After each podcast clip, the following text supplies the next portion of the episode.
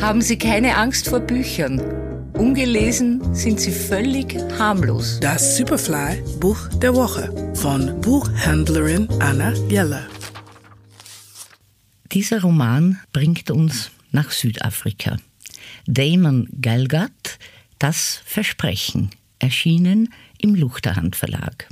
Damon Gelgats Roman Das Versprechen, ausgezeichnet mit dem Man Booker Prize 2021, erzählt vom zunehmenden Zerfall einer weißen südafrikanischen Familie, die auf einer Farm außerhalb Pretorias lebt. Die Swarts versammeln sich zur Beerdigung ihrer Mutter Rachel, die mit 40 an Krebs stirbt. Die jüngere Generation Anton und Amor verabscheuen alles, wofür die Familie steht.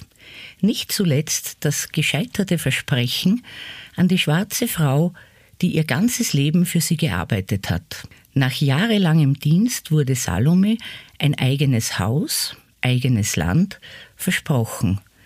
Doch irgendwie bleibt dieses Versprechen mit jedem Jahrzehnt, das vergeht, unerfüllt. Damon Gelgard schildert eine Familiengeschichte, die sich über 30 Jahre des politischen Umbruchs in Südafrika erstreckt, von der Apartheid bis hin zur Demokratie. Während sich das Land von den alten, tiefen Spaltungen zu einer neuen, gerechteren Gesellschaft hinbewegt, schwebt über allem die Frage, wie viel Verbitterung, wie viel Erneuerung, wie viel Hoffnung bleiben. Auch sprachlich ein wunderbar komponierter, ganz, ganz hervorragender Roman. Große Empfehlung.